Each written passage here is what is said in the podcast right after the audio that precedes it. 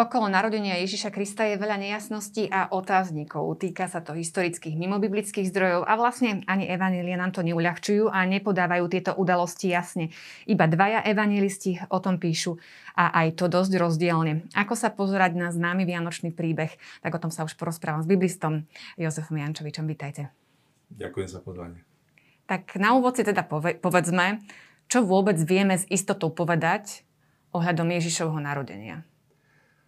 Tieto kapitoly u Matúša, prvá a druhá, podobne aj u Lukáša, prvá a druhá, boli v podstate, mm, sú úvody evanelí, ktoré boli písané pomerne neskoro. E, tieto evanelia vznikali až okolo roku 80, teda 50 rokov po Kristovom zmrtvých staní. No a v podstate odrážajú presvedčenie kresťanov, ktoré ale literárne a teologicky rozpracuje Matúš a Lukáš na pozadí mnohých starozákonných motívov a spracuje ich miestami spôsobom, ktorý musíme proste vidieť vo svetle tých predpovedí, ktoré sa týkali Mesiáša. Takže to, čo môžeme povedať historicky z istotou je, to sú zhody istých historických údajov medzi Matúšom a Lukášom. A teda e, obaja jasne tvrdia, že Kristus sa narodil ešte pred e, smrťou Herodesa Veľkého. Teda za vlády Herodesa Veľkého. Herodes zomiera v roku 4 pred Kristom. E, narodil sa panne, narodil sa Márii, ktorá už ale bola v manželstve s Jozefom. Ale narodil sa jej v tom medzičase, kedy už boli, bola spísaná zmluva, tzv. kidušín, to je prvý stupeň manželstva hebrejského a po roku si manžel berie ženu do svojho domu a to je tzv. nišuín. No a práve v tomto medzičase Jozef musí riešiť, Matúš to veľmi jasne naznačí, musí riešiť tento zvláštny E, pôvod tehotenstva Márie, no a rieši to spôsobom, ktorý je taký šetrnejší, nerieši to na súde, ale ide to riešiť cez priepustný list, potajomky ju chce prepustiť, teda nebude z toho súd, ale do toho vstupuje nebo a istým spôsobom Jozef sa zariadi tak, že sa stane zrazu zákonným otcom Ježiša Krista. A to máme aj u Lukáša, u Matúša veľmi dobre tiež zachytené. Sice je to cez Máriu u Lukáša, že zvestovanie pána sa deje e, Márii, ale teda v pozadí máme teda tieto tri spoločné postavy. Jozef, Mária, vysvetlenie mena Ježiš, to je zaujímavý teologický argument, ktorý je zhodný. Ježiš je svetlom, hviezda u Matúša, e, svetlo, ktoré sa spomína v súvislosti aj s mm, vychádzajúcim z výsosti, to povie Zachariáš vo svojom chválospeve. No a teda máme tu mm, teologické aj historické zhodné mm, údaje vyrastá v Nazarete, že narodil sa v Betleheme. To obaja jasne tvrdia. A dokonca máme aj u Jána nepriame svedectvo v diskusii s Ježišom v 7. kapitole, že e, Ján, evangelista, poznal pôvod Ježiša z Betlehemu, hoci teda farizei sa s Ježišom hádajú, hoci ho poznajú, nevedia, odkiaľ je.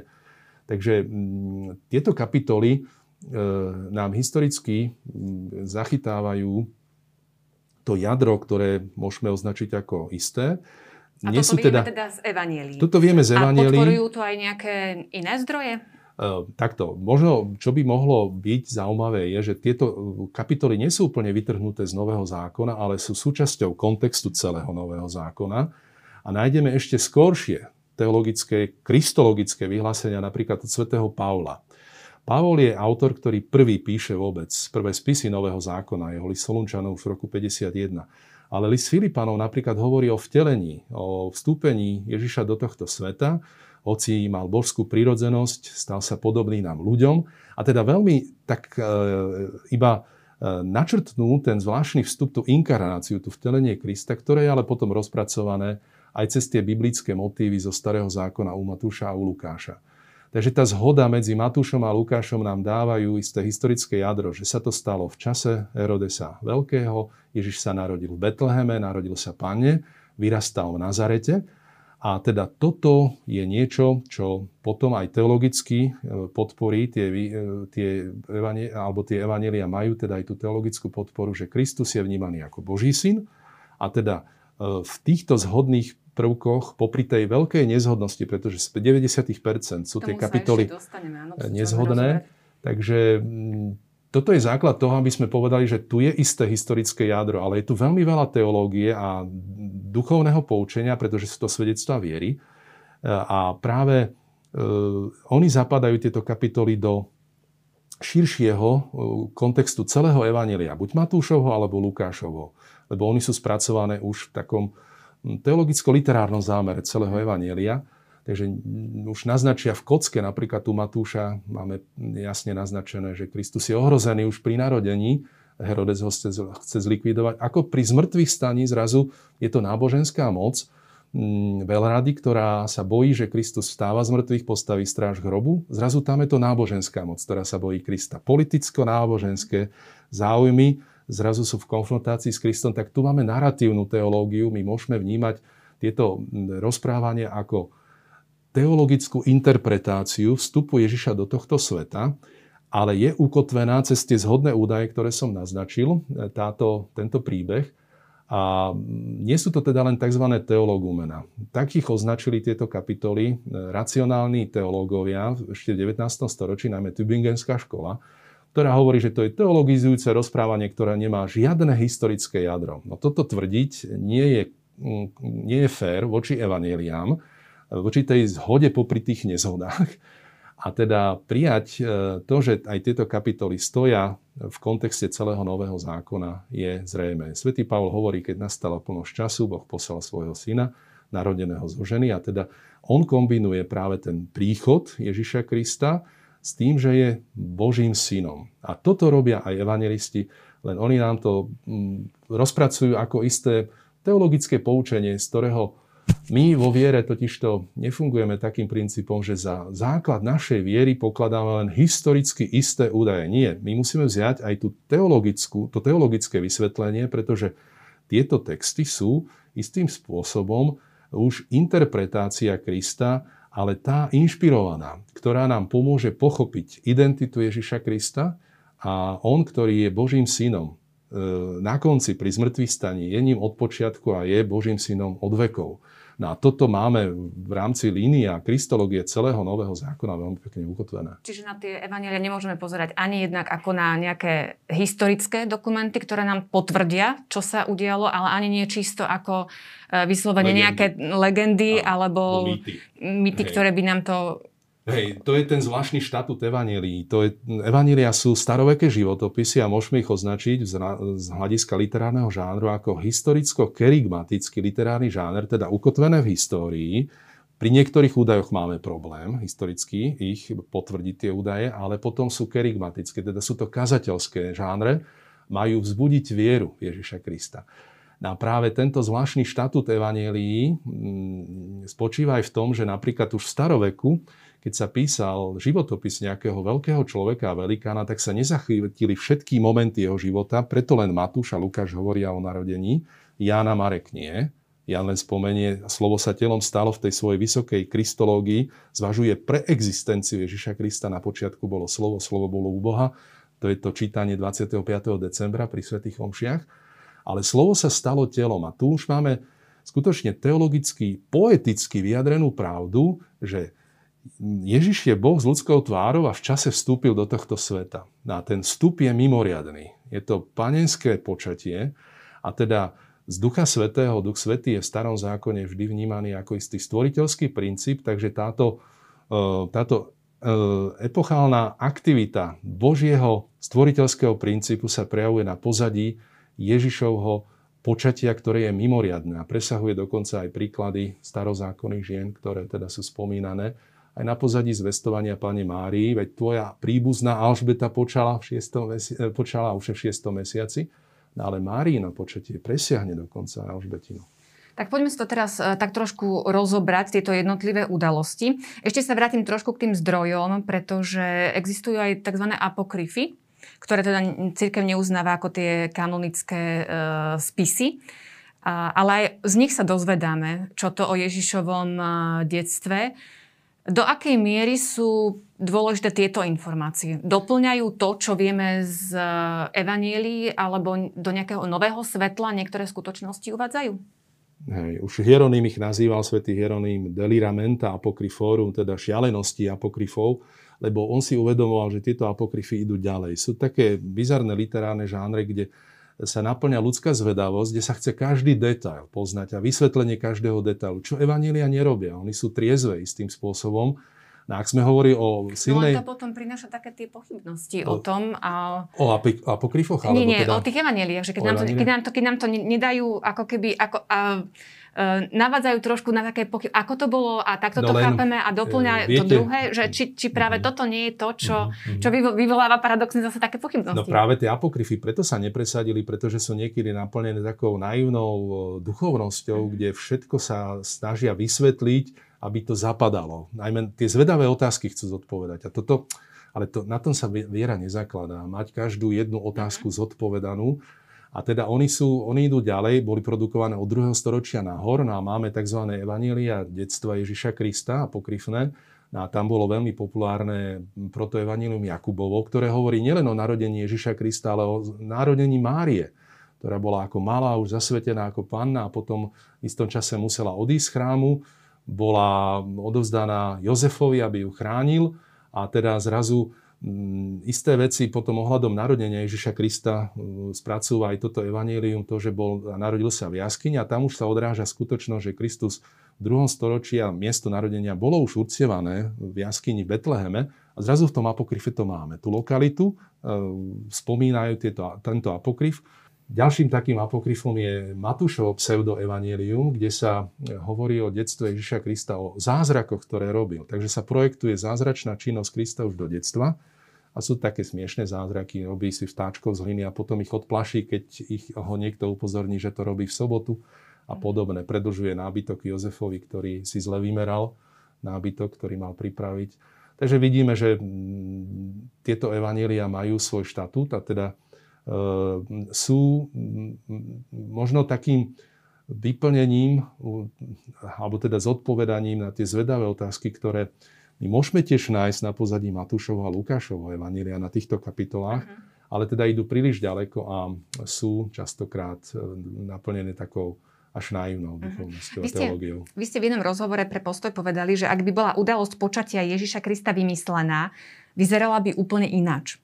Čiže aj táto skutočnosť aj v tom kontexte, teda čo sme doteraz hovorili o tých eh, apokryfných eh, spisoch, že aj táto skutočnosť, keď všetko nemáme tak na tanieri a v podstate eh, vyvoláva to trošku nejaké pochybnosti a komplikuje to, to odovzdávanie toho posolstva, je ako keby trošku znakom toho, že tak to by to teda mohlo byť, že keby si to mali vymyslieť, tak by to vymysleli teda inak? Tak áno, no ono v podstate, keď by to mali byť teda len tie teológumená, ako to tvrdili tí racionalisti, tak ak by to mal byť totálny vymysel a invencia človeka, tak iste by sa šlo na vyšší pôvod Ježiša Krista ako Božieho syna, že teda uh-huh. máme tu napojenie na Dávidov kráľovský rod a teda my máme len isté náznaky veľkosti Krista, ale popri tej, popri tej nepatrnosti Boha, ktorý sa cez toto dieťa dáva ľudstvu, Takže vidíme tu e, istý prorocký taký pohľad cez Simeona napríklad, keď príjme Máriu a Jozefa v chráme. A teda to je už tá teológia, ktorá hovorí o Kristovi, že on je spasiteľ, on je Kyrios, on je pán. A teda už pri dieťati, ktoré sa rodí do tohto sveta, prichádza ako človek, prichádza ako každý jeden z nás, aj keď teda cez to atypické počatie, ale teda vyrastá ako každý jeden z nás, čo zrasol aj svätý František Asisky, a teda mm, skutočne, ak by to malo byť vytvorené človekom úplne a neboli na pozadí týchto skutočností a isté inšpirované e, pravdy, tak by sa šlo určite smerom k vyššiemu pôvodu Krista. Už sme niekoľkokrát spomínali to počatie a práve to počatie je pre mnohých neveriacich a myslím si, že aj pre mnohých veriacich také, také problematické, pretože uh, naozaj je to niečo, čo sa asi racionálne nedá nejako vysvetliť. Uh, o čo teda, z čoho vieme, že táto udalosť sa udiala tak, ako sa udiala? Áno, hovoria, v tomto je zhoda medzi Matúšom aj Lukášom. Hovoria o tom, že oni, Mária s Jozefom už boli v manželstve a Mária počala, ale bez Jozefovho pričinenia. Toto jasne povie aj Matúš a to jasne hovorí aj Lukáš. A teda to musíme brať ako niečo, čo odráža tú skutočnosť, ktorá e, je istým spôsobom prejavom eschatologickej e, síly a konca časov, toho Božieho pôsobenia. V podstate zázrak počatia panny je niečo, čo presahuje ešte raz tie starozákonné ženy, ktoré sa spomínajú v súvislosti s počatím vo vyššom veku. Takže mm, ako to prijať? Jozef e, dostáva mm, na vedomie v sne, že Mária ho nezradila, nebola mu neverná, ale počala zvláštnym spôsobom. A teraz to, čo sa v nej počalo, je z Ducha Svetého. Ešte raz, Duch Svetý v starom zákone je tvorivý princíp. Že?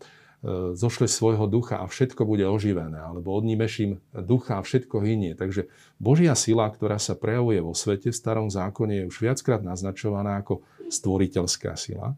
A teda aj počatie Krista máme vnímať e, na pozadí stvoriteľskej Božej moci. Duch Svetý je tento stvoriteľský Boží princíp a nie na pozadí sexuálnom.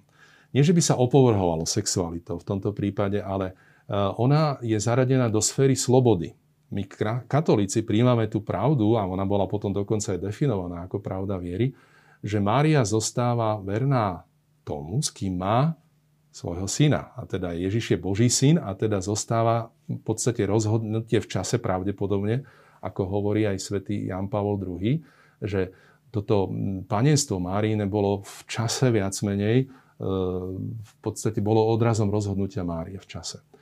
Eh, lebo šla do manželstva s tým, že budú mať deti. Ale teda keď toto pozvanie, ktoré tu máme, eh, prichádza, tak eh, Mária príjme tento plán, pritom sama vie, ako sa deti rodia, ako sa to stane, veď ja muža nepoznám. Tu máme eufemizmus pre sexuálne spojenie muža a ženy poznať, že aj to nachádzame aj v starom zákone v knihe Genesis.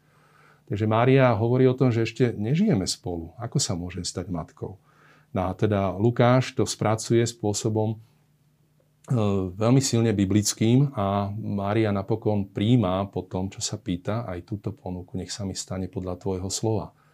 A stáva sa teda matkou a my teda príjmame túto skutočnosť ako mimoriadný Ježišov vstup do tohto sveta, jeho vtelenie je mimoriadne a jeho odchod z tohto sveta vzkriesenie je mimoriadne. Takže jeho pozemský život je rámcovaný takýmito dvomi udalosťami, ktoré mm, môžeme prijať na báze viery. Ale tá viera nie je E, bez zmyslu, ale má istý význam. A teda aj otázka sexuality v tomto prípade nie je nejak ohrnutá, lebo niekedy sa na to dívajú ľudia aj tak, že teda e, je to niečo, čo podceňuje práve tú sexuálnu stránku manželstva. Nie, ale práve tá sexualita je zaradená do sféry slobody a Mária zostáva matkou Ježiša Krista ako panna ten Ježišov pôvod je mm, atypický, odráža to napríklad Marek, Markovo evanílium, hoci ono nehovorí vôbec o detstve a o narodení Ježiša Krista. Ale keď Ježiš prichádza do Nazareta, do svojho rodiska, tak zrazu ho ľudia označia, že to je syn Márie. Zvláštne označenie. Bežne sa v tom čase označoval e, muž cez otca. Že? Teda by sme čakali syn Jozefa.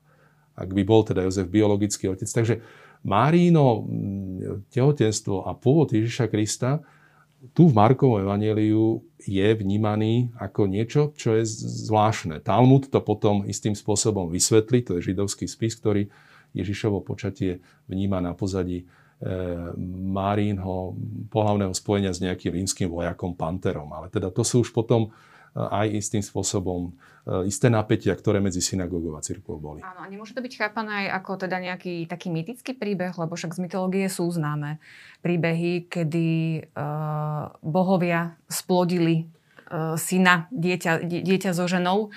Uh, tento rozmer, alebo toto vysvetlenie uh, Prečo? Ešte teda raz, teda, ak teda by sa aj táto religion šule to riešila, to je v podstate škola, ktorá porovnávala náboženstva, kde v mýtických podaniach máme takýto pohľad, tu neprichádza k spojeniu pohlavnému božstva so ženou, ale hovoríme opäť na pozadí je tá tvorivá Božia sila. Čiže Ježiš a teda tá... nie je nejaký poloboh, ktorý áno, tu prišiel, áno, ale je plný áno. Boh, ktorý nabral ľudskú Áno, je podobu. Boží syn a zároveň je syn Márie. Je človek a Boh zároveň. A teda na pozadí práve aj tých, eh, tých eh, zázračných počatí žien vo vyššom veku, ako máme v starom zákone naznačené, čo sú istým spôsobom obrazy o tom, že Boh je autorom života. Hej? Aj v takýchto mimoriadných okolnostiach, tak tu je o to viac autorom života Boh cez svoju tvorivú stvoriteľskú silu. No a teda tu nejde o pohlavné spojenie, ale ide o práve tú, e, tú erupciu eschatologickej tvorivej sily na konci časov, pretože takýto pohľad na príchod Ježiša Krista je niečo mimoriadne. No a teda samozrejme je to pohoršujúca záležitosť, respektíve pravda viery, ktorá vzbudzuje vždy otázniky, ale teda tu neprijať túto vieru a teda túto pravdu viery, kde sa zhoduje aj Matúš, aj Lukáš, keď hovorí Pavol, že narodil sa zo ženy, je narodený zo ženy, tak to je typický semitizmus, pretože každý človek je synom svojej matky. Narodený zo ženy aj Job, napríklad v 14.1 Jobovej knihy sa hovorí o Jobovi, narodený zo ženy, Jan Krstiteľ je narodený zo ženy, teda je človekom. A teda Pavol tam nerieši otázku panenského počatia Krista, ale hovorí o tom vstupe Krista do tohto sveta ako človek. Hovorí sa o tom, že evangelista e, Lukáš čerpal priamo od e, Pany Márie. Dá sa povedať, že teda aj toto tajomstvo, o ktorom sme teraz hovorili, uh, mohol poznať a mať od samotnej matky Ježiša Krista, že čo sa udialo pri tom zvestovaní? Tak toto riešili otcovia, že teda Matúš by konzultoval Jozefa, pretože hovorí o Jozefovi viac, a Lukáš e, od Márie. No len prečo taká veľká nezhoda? toto je dosť závažný argument. Faktom je, že v, na, keď berieme do úvahy historický status toho Lukášovho spracovania, Lukáš má, byť, má tendenciu byť historikom aj v iných veciach a snaží sa rámcovať veci historicky. Jemu sa dáva väčší priestor a teda nie je vylúčené, e, že v podstate Lukáš mohol mať kontakt s tými tradíciami z okruhu Pány Mária, ale teda asi nie priamo od Márie, že? Ale teda e, od e, spoločenstva veriacich, ktoré túto tradíciu istým spôsobom mohlo odovzdávať. Pretože aj Evanielia to je výsledok procesu, kde najskôr kázal a konal Ježiš, potom kázali apoštoli, to, čo Ježiš konal a kázal a nakoniec boli Evanielia pod vplyvom udalostí z mŕtvych stania, najmä spracované do takýchto úžasných životopisov, kde máme nielen históriu, ale máme tu už teologickú interpretáciu Ježiša Krista. Teda záväzne pre nás je, je ten obraz Krista, ktorý je e, nie v každom jednom detaili historický. A tu zrazu, keď porovnávame tie rozdiely, tak musíme uznať, že nie všetko sa dá historicky potvrdiť a nie všetko sa dá úplne hneď vyvrátiť. Ale teda tento zvláštny štatút nám pomáha, pomáha sústrediť sa na tú podstatu. A teda to, že Ježiš je Boží syn a zároveň človekom. A je synom Márie, Panny a je zákonným synom Jozefa, ktorý je Dávidovým potomkom a cez Jozefa je zrazu, hoci nie je Jozef biologický otcom, Dávidovým potomkom. Čím sa teda tá, ten prísľub a tie prísľuby starého zákona istým spôsobom viažu na Krista Mesiáša, ktorý patrí do Dávidovho rodu načítavate veľa otázok a, a neviem, že či to stihneme v tom čase, ktorý máme vyhradený na túto reláciu, ale poďme teda sa posunúť ešte k tým ďalším rozdielnostiam, o ktorých možno jednoznačne nevieme povedať, ako to bolo a aké sú teda k tomu vysvetlenia. Uh, už sme aj načrtli trošku čas Ježišovho narodenia, čiže je zaujímavý práve ten fakt, že Ježiš sa narodil pred Kristom, hej, keď ano. to môžeme povedať. Čiže ako došlo k týmto výpočtom a odkedy vieme, že tam teda je nejaký ten posun? Sa tak povedal, že čo je ľudské, je niekedy aj chybné a teda aj dokonca nastolenie nášho kresťanského letopočtu je od začiatku poznačené istou chybou. Je, jeho autorom je jeden mních, ktorý ho začal tvoriť v 6. storočí a teda e, tam nastala istá chyba, on sa odpichol od založenia Ríma a Rímskej republiky a teda je tam istý rozdiel, ale to, čo nám tu pomáha, je údaj od e, Matúša a Lukáša, že Kristus sa narodil za vlády Herodesa, a podľa Jozefa Flávia, čo bol židovský historik, ktorý nám zachytával veľmi dobré udalosti židovského národa, Herodes zomiera v roku 4 pred Kristom vo svojom zimnom paláci v Jerichu. A teda Kristus sa musel narodiť pred rokom 4 nášho letopočtu. Teda. Takže mm, e, v podstate pred našim letopočtom a mm, bežne sa ten interval udáva od roku 7 do roku 4, ale teda ten terminus ad quem, teda dátum, ku ktorému vzťahujeme Kristovo narodenie, určite rok 4 pred Kristom. Takže nie sme si istí v roku, o to menej v dátume. Dátum je symbolický. A, dátum dňa. A o konkrétnom mieste e, raz sa hovorí o maštalke, raz sa hovorí o dome, e, o jaskyni. No. Vieme určiť aj presne miesto, že kde, kde sa narodil? Ehm, prví kresťania si uctievali práve jaskyňu narodenia. Máme údaj od Justína, mučeníka, svätého Justína z 2. storočia, ktorý hovorí, že v Betleheme je miesto narodenia Krista a toto miesto bolo desakralizované mimochodom v 2. storočí. Tu rímsky cisár Hadrian dal vystavať e, alebo teda zrúcal toto miesto a to miesto potom v podstate poznačil vysadením pohanského hája, ktorý tam mal byť teda a takto mal pošliapať, ale to miesto malo byť istým spôsobom takto desakralizované. Čo je nepriamy dôkaz o tom, že už v druhom storočí kresťania prichádzali na isté miesto, kde si uctievali narodenie Krista. E, medzi Matúšom a Lukášom je problém v tom zmysle, že Matúš nám udalosti od začiatku situuje do Betlehema. Lukáš, ktorému sa však dáva väčšia historická váha, e, situuje rodičov Ježiša, Máriu a Jozefa do Nazareta, ktorí schádzajú na pozadí sčítania ľudu a odchádzajú späť do Nazareta. Matúšovom evaníliu sa Nazaret stáva azylom pre Krista, ako sa stal azyl pre neho v Egypte. Keď musel utekať, ako to Matúš rozpracúva, keď politická sila nejak siaha na život tohto novo židovského kráľa.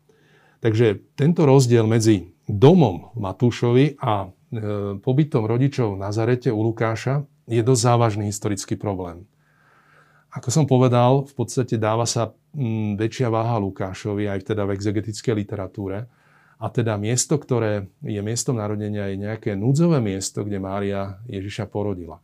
No a teda je to bežne e, tá jaskyňa, ktorá teda je už od toho druhého storočia zdokumentovaná okrem Evanielí, dokonca aj v tom apokryfe m, proto Evanielium Jakubovo je spomínaná jaskyňa narodenia, teda v jaskyni sa narodil. Takže ten údaj, ktorý máme v Lukášovi, že nebolo pre nich miesta, ento katalimo, katalimo, e, katalima je v podstate buď karavánna ubytovňa, ktorá bola preplnená, nebolo miesto pre nich, teda nie v hostinci, hostinec pre Slovákov je teda dosť um, úzko významový pojem, alebo nebolo miesto v tej veľkej sieni Jozefovho domu a preto boli uchylené odísť do zadnej časti možno domu. Takže to miesto bolo uctievané už veľmi skoro, bolo desakralizované, čo je teda aj jasný, uh, jasná literárna evidencia o tom, že toto miesto bolo uctievané ako miesto narodenia Krista. Kristus sa iste narodil v Betleheme a teda tá jaskyňa bola uctievaná veľmi skoro. A teda isto vieme, že sa narodil v Betleheme, hej? Nie Áno, sú tam v podstate, nejaké... som vám povedal, že teda Matúš, Lukáš tú tému Betlehema jasne potvrdzujú, to je tá zhoda a pri tzv. kritériu viacnásobného svedectva sa berú do úvahy aspoň dve tradície. Ak sa zhodujú v tomto motíve, tak tým pádom je to náznak istej zhody, ktorú musíme brať seriózne. Je to v Betleheme. A nepriamo o tom dáva najavo dôkaz aj už spomínaný Ján, Jánovo evanílium, kde v diskusii s Ježišom farizei e, čakajú nejakého tajného mesiáša, pritom Ježiš hovorí aj viete, e, odkiaľ prichádzam a nepríjmate ma. A teda v podstate sa hovorí o tom, že Mesiáš sa má predsa narodiť v Betleheme a opäť sa tam Jan vracia a teda Ježiš tej diskusii. Takže Ján túto tradíciu o narodení Krista v Betleheme pozná tiež. A potom ako si e, máme vysvetľovať nejaké ďalšie citáty, ktoré sú v písme, kde sa hovorí o tom, napríklad e, sa objavuje citát, môže byť z Nazareta niečo dobré v nejakom mm-hmm. istom teda uh, texte Evanielie, takisto budú ho volať nazarecky, ako predpovedali proroci. Má toto pomenovanie súvisť s tým, teda ne, nepoukazuje na to, kde sa Ježiš narodil, hej? Toto pomenovanie, ktoré sa súvisí už potom s miestom, kde vyrastal, ako hovoria potom aj neskôr evangelisti. Mm, Ježiš mimochodom sa volal v spoločnosti podľa pôvodu, kde vyrastal Ježiš Nazarecký. To je známy titul na viacerých miestach v Evangeliách, nielen teda v týchto prvých kapitolách. A teda v staroveku, kde sa ľudia označovali podľa miesta, kde vyrastali, respektíve kde sa narodili, tak mali toto príjmenie. Takže budú ho volať Nazarecký je veľmi voľná interpretácia u Matúša, toho jeho titulu, ktorý má podľa miesta, kde vyrastal. Proroci nehovoria, budú ho volať Nazarecký, ale hovorí sa o Nazíroch z knihe Sudcov, čo, sú, čo je prorocká kniha. A hovorí sa o Necer. Necer je ratolesť v Izajašovom proroctve v 11. kapitole, čo je mesiašské proroctvo. Takže my tam nájdeme len taký náznak práve tohto mena a Matúš to veľmi voľne potom tlmočí, že proroci predpovedali, budú ho volať Nazarecký. Takže tá modifikácia proroctiev sa deje práve vo svetle Krista a Matúš si dovolí modifikovať dokonca aj tie proroctva práve vo svetle príbehu Ježiša Krista a jeho významu. Takže sa mierou tých proroctiev je sám Kristus. Nie proroctva sú mierou Krista, takže mm, je tu takýto zvláštny postup.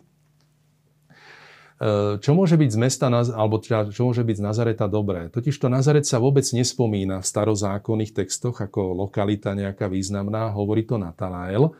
Hovorí to ten, v ktorom nie tlesti, ako ho značí Kristus, ten, ktorý sedel pod figovníkom, to je buď náznak jeho učiteľského istého postu, respektíve je to náznak pokoja, mieru, ten, kto sedí pod figovníkom, nie vojny. A teda môže to byť istým spôsobom symbolika zaujímavá z hľadiska identity Natanaela. A teda Natanael akoby opovrhuje niekým, kto pochádza z takéhoto nevýznamného mesta a predsa e, je to Boží syn a je to král Izraela. Takže tam sa v podstate tvorí tento paradox, že e, mesto Nazaret, hoci nie je vôbec spomínané, predsa je významné, pretože je z neho Kristus. Niečo analogické, čo môžeme vidieť v modifikácii proroctva Micheáša 5.1 v Matúšovi. A ty Betlehem, Matúš doplní v judejskej krajine, Michášov máme Efracký, eh, najmenší medzi poprednými mestami má Micháš, ale Matúš dodá, nijako nie si najmenší, pretože stadial vychádza Kristus, tam sa narodil. Takže tú lokalitu, prorockú lokalitu eh, Mesiáša predpoveda Micháš a obaja cenne, Lukáš aj Matúš sú v zhode v pohľade na toto miesto narodenia Krista. Trošku problém je aj pri samotnom ščítaní ľudu, ktoré sa viaže k udalostiam narodenia Ježiša Krista. Eh, v jednom evaníliu, teraz neviem, či v Matúšovom alebo v Lukášovom, eh, sa teda spomína Quirinius a ten ale vládol v roku 6 po Kristovi. Ako, ako toto teda si s tým dátumom, ktorý sme teraz áno, hovorili, že to bolo pred áno. Kristom, trošku si no, spojiť? Takže Matúš o, o ščítaní nehovorí samozrejme, on hovorí o iných okolnostiach narodenia Krista. Lukáš nám to dáva do kontextu ščítania. E, Lukáš ako pozorný historik chce práve aj túto udalosť spomenúť. No, tu by sme mohlo, mohli, ako sa bežne aj v exegetickej literatúre prezentuje, tento fenomén ščítania. To bolo daňové ščítanie kvôli vyrúbeniu daní. A teda Lukáš ho predstaví, že to bolo ščítanie celého sveta, oikuméne, teda vtedajšieho rímskeho sveta, že? No ale je fakt pravda, že Quirinius toto ščítanie robí až v roku 6, respektíve 7 po Kristovi a bol to dôvod na nepokoje, vznikli veľké nepokoje v Palestíne a potom sa ťahli aj ďalej, lebo ščítanie, ktoré uskutočňovali Rímania, boli jasným náznakom ich moci nad Palestínou a Židia to vnímali veľmi zle. Ale Quirinius na východe, tejto oblasti už bol v čase Ježišovho narodenia. Zdá sa, že Lukáš veľmi voľne nejaké lokálne ščítanie dáva do súvisu s týmto veľkým ščítaním za Quirinia v roku 6 po Kristovi a situuje narodenie Krista do tohto obdobia. Niečo podobné robí Matúš, keď hovorí o, svetle veľkej, o jasnom svetle hviezdy. V roku 7, respektíve 6, aj hvezdári dokladajú, že teda bolo veľké svetlo na nebi a teda e, Matúš urobí z tejto hviezdy však teologickú hviezdu, ktorá na chvíľu akoby ustúpi a musí zaznieť slovo, kde sa narodí Mesiáš v Betleheme, to hovoria zákonníci, takže okrem rozumového poznania je to aj poznanie cez písmo. No a teda tiež veľmi voľné spracovanie nejakého veľkého svetla v čase narodenia Krista. Teda to je tá teologická interpretácia, kde evangelisti prispôsobia niektoré údaje, ktoré môžu v tomto prípade byť istým spôsobom aj vyplnením, respektíve náznakom starozákonných motívov. Balám vidí veľkú hviezdu vychádzať e, z Júdu, je to náznak kráľa, ktorý prichádza, takže respektíve stará antropologická mienka pri narodení každého človeka vyjde hviezda na našich pomníkoch náhrobných, pri dátume narodenia všetci máme hviezdičku. No alebo teda je to aj skutočne odraz, e, možný odraz toho svetla, ktorý teda aj hvezdári v Mezopotámii, respektíve v Perzii e, naznačujú. Ale teda vidno, že Matúš spracúva tento e, prvok a urobí z toho eschatologický motív, hviezda pri narodení, pri zmrtvých staní a ukrižovaní Krista zemetrasenie. U Matúša cítiť práve aj tento eschatologický ťah a teda Kristus pri jeho príchode aj pri jeho odchode z tohto pozemského uh, sveta je niekto výnimočný, celá príroda asistuje. Príchod... A to je to poučenie. To je to, že Kristus je od počiatku Boží syn, cez ktorého a na pozadí ktorého vzniká aj tento svet. A teda keď berieme do úvahy trojicu, ako to tá vysoká kristológia dáva jasne do pozornosti, na počiatku bolo slovo, slovo bolo Boha a to slovo sa stalo telom, tak my máme voľne tak naratívne spracované cez tieto motívy, tie skutočnosti. No a ako sa so z týchto udalostí, ktoré sme sa snažili aspoň trošku vysvetliť a možno tak zapasovať do seba a do toho vianočného príbehu, ako sa tieto udalosti stali tým vianočným príbehom, teda, ktorý poznáme teraz. Ako sa z toho stali Vianoce, ktoré oslavujeme 25. decembra? Áno. V podstate postupom času kresťania od počiatku oslávili zmrtvých stanie Krista. To je to, tá najväčšia udalosť v živote Krista, dokonca presahujúca aj jeho narodenie, jeho zázračné počatie. Zmrtvých stanie je ešte väčšie tánstvo ako to e, prvé. A predsa e, každú nedelu, to už teda nebolo len raz paschálne slávenie, ale každý, raz do týždňa, nedelu na osvite toho prvého dňa v týždni, sa v eucharistických zhromaždeniach oslavovalo zmrtvý stanie Krista. Bola to pohanská záležitosť, keď sa oslavovali narodeniny niekoho. Až postupom času získali kresťania istý slobodný pohľad na túto skutočnosť a začali oceňovať aj tento zvláštny vstup, túto, túto, toto vtelenie Krista do tohto sveta a teda uvedomovali si, že už narodenie tohto Božieho syna je niečo mimoriadne na prvý literárny záznam o slávení Vianoc máme z Ríma z roku 336, myslím. A teda tu už sa sláví 25. E, decembra narodenie pána. My máme problém, samozrejme s tým rokom sme hovorili, o to viac máme problém s presným dátumom. Kde sa berie tento údaj 25. december?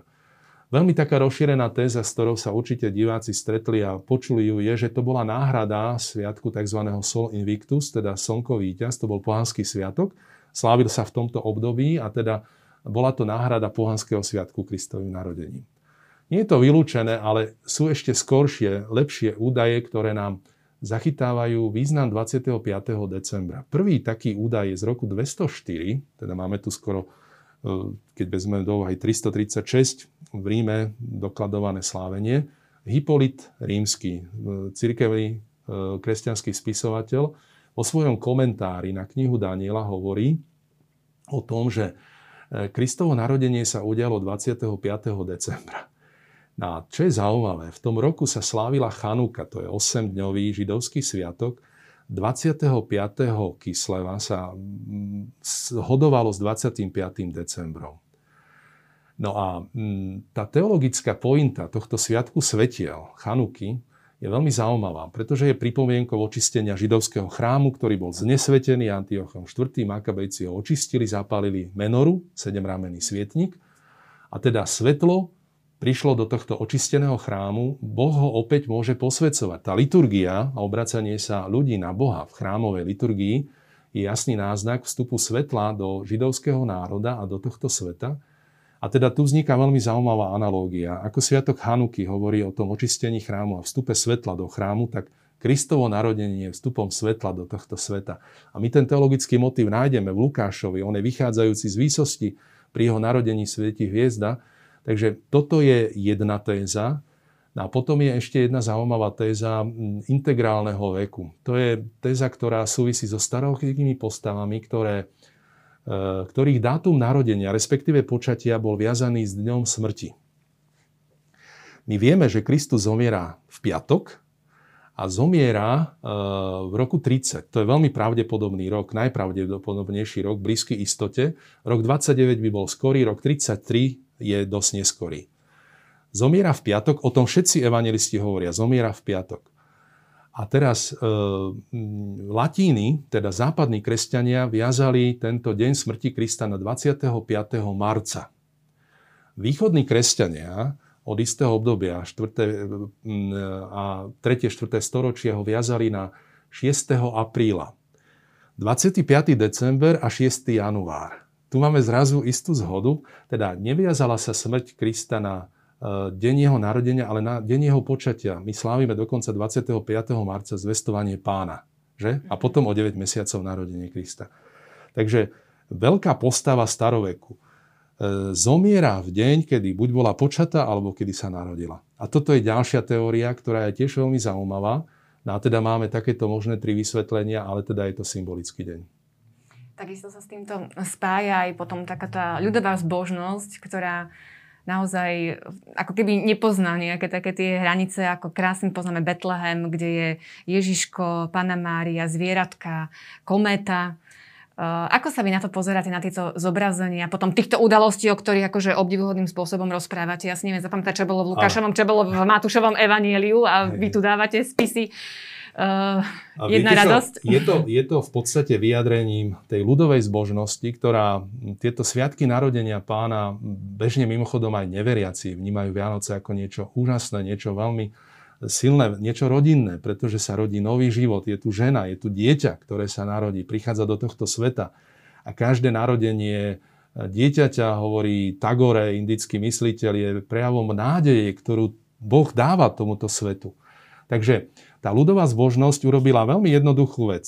Prepojila motívy Matúša Lukáša do jedného príbehu. O to sa mimochodom snažil už Tacián, sírsky písateľ v druhom storočí, keď napísal dielo Diatesaron, všetky štyri evanília fúzoval do jedného príbehu, no ale zrazu mal problémy, pretože my máme problémy prepojiť historicky niektoré údaje zo štyroch evanília, preto čítame evanília osle.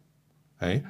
Môžeme prepájať kanonicky tie motívy intertextovo, ale musíme najskôr vnímať ten príbeh, tie Matúšové kapitoly v rámci Matúšovho evanielia.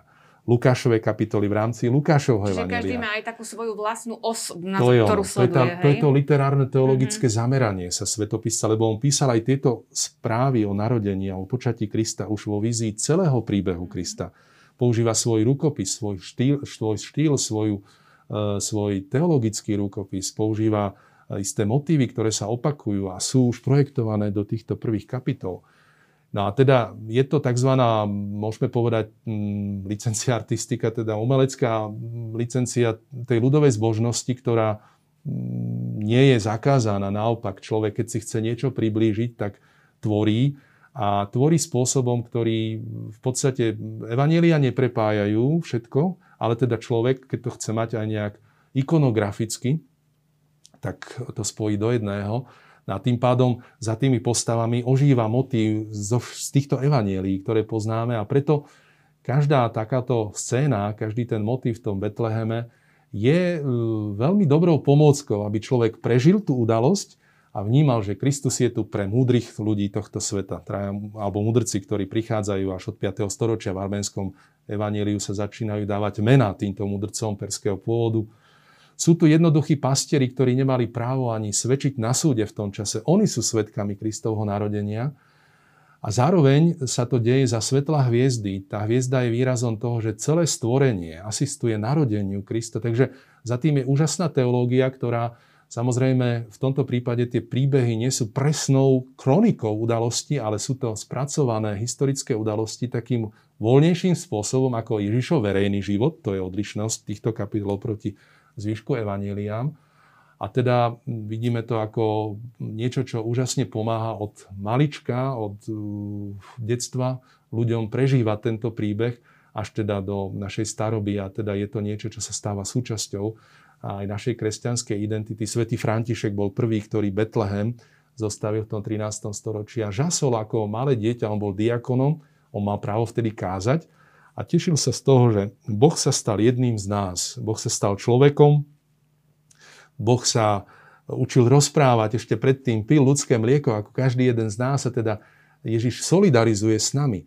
A tým pádom my môžeme pochopiť e, tú úžasnú blízkosť Boha, teda že nie my máme hľadať Boha, ako sa deje vo všetkých náboženstvách. E, v podstate zámerom náboženstva je hľadať Boha a nakoniec s ním splínuť, ale Boh si nás nachádza v Kristovi a prichádza medzi nás ako človek. Ako Boh s ľudskou tvárou. Naša nádej teda má meno a tým pádom uh, tento počiatok konca časov, Kristovým mimoriadným počatím, jeho mimoriadným odchodom z tohto sveta s mŕtvych staním, uh, nám priniesol blízkosť Boha, ktorý takýmto nepatrným spôsobom vstupuje do tohto sveta Narodil sa ako dieťa, narodil sa obyčajnej žene, narodil sa nejakej princeznej, nejakej kráľovnej, nejakej veľkej osobnosti, ale vstupuje do tohto sveta a tento svet zachraňuje. E, prišiel syn človeka na tento svet, aby mm, v podstate e, našiel to, čo bolo stratené, ako to pekne potom Lukáš na inom mieste hovorí. A teda, alebo Ján to pekne uh, už teologicky potom vyjadri, že prišiel zhromaždiť vedno rozptýlené Božie deti. No a teda máme tu odkazy cez tieto príbehy pre Židov, pre židovský národ, je Dávidovým synom, ale zároveň sa narodenie deje v kontexte rímskych svetových dejín. Ježišovo narodenie je zdrojom pokoja, sláva Bohu, na výsostiach a na zemi ľuďom pokoj, ktorých Boh miluje. Takže tá spása je univerzálna. Kristus neprichádza len kvôli židovskému národu, ale kvôli všetkým. A čím sú pre vás Vianoce? Pre mňa Vianoce sú mhm. v podstate momentom, kedy hm, akoby všetko tak zastane okolo nás, čo ma veľmi fascinuje a človek, keď sa v takej modlitbovej atmosfére a v rodinnej atmosfére spolu s blízkymi stretá, tak zrazu prežívame niečo mimoriadné. A to vedie človeka k takej citlivosti na to, ako Boh koná. Boh koná nie hrmotným, nejakým veľkolepým spôsobom, koná veľmi nepatrne, akoby pokorne.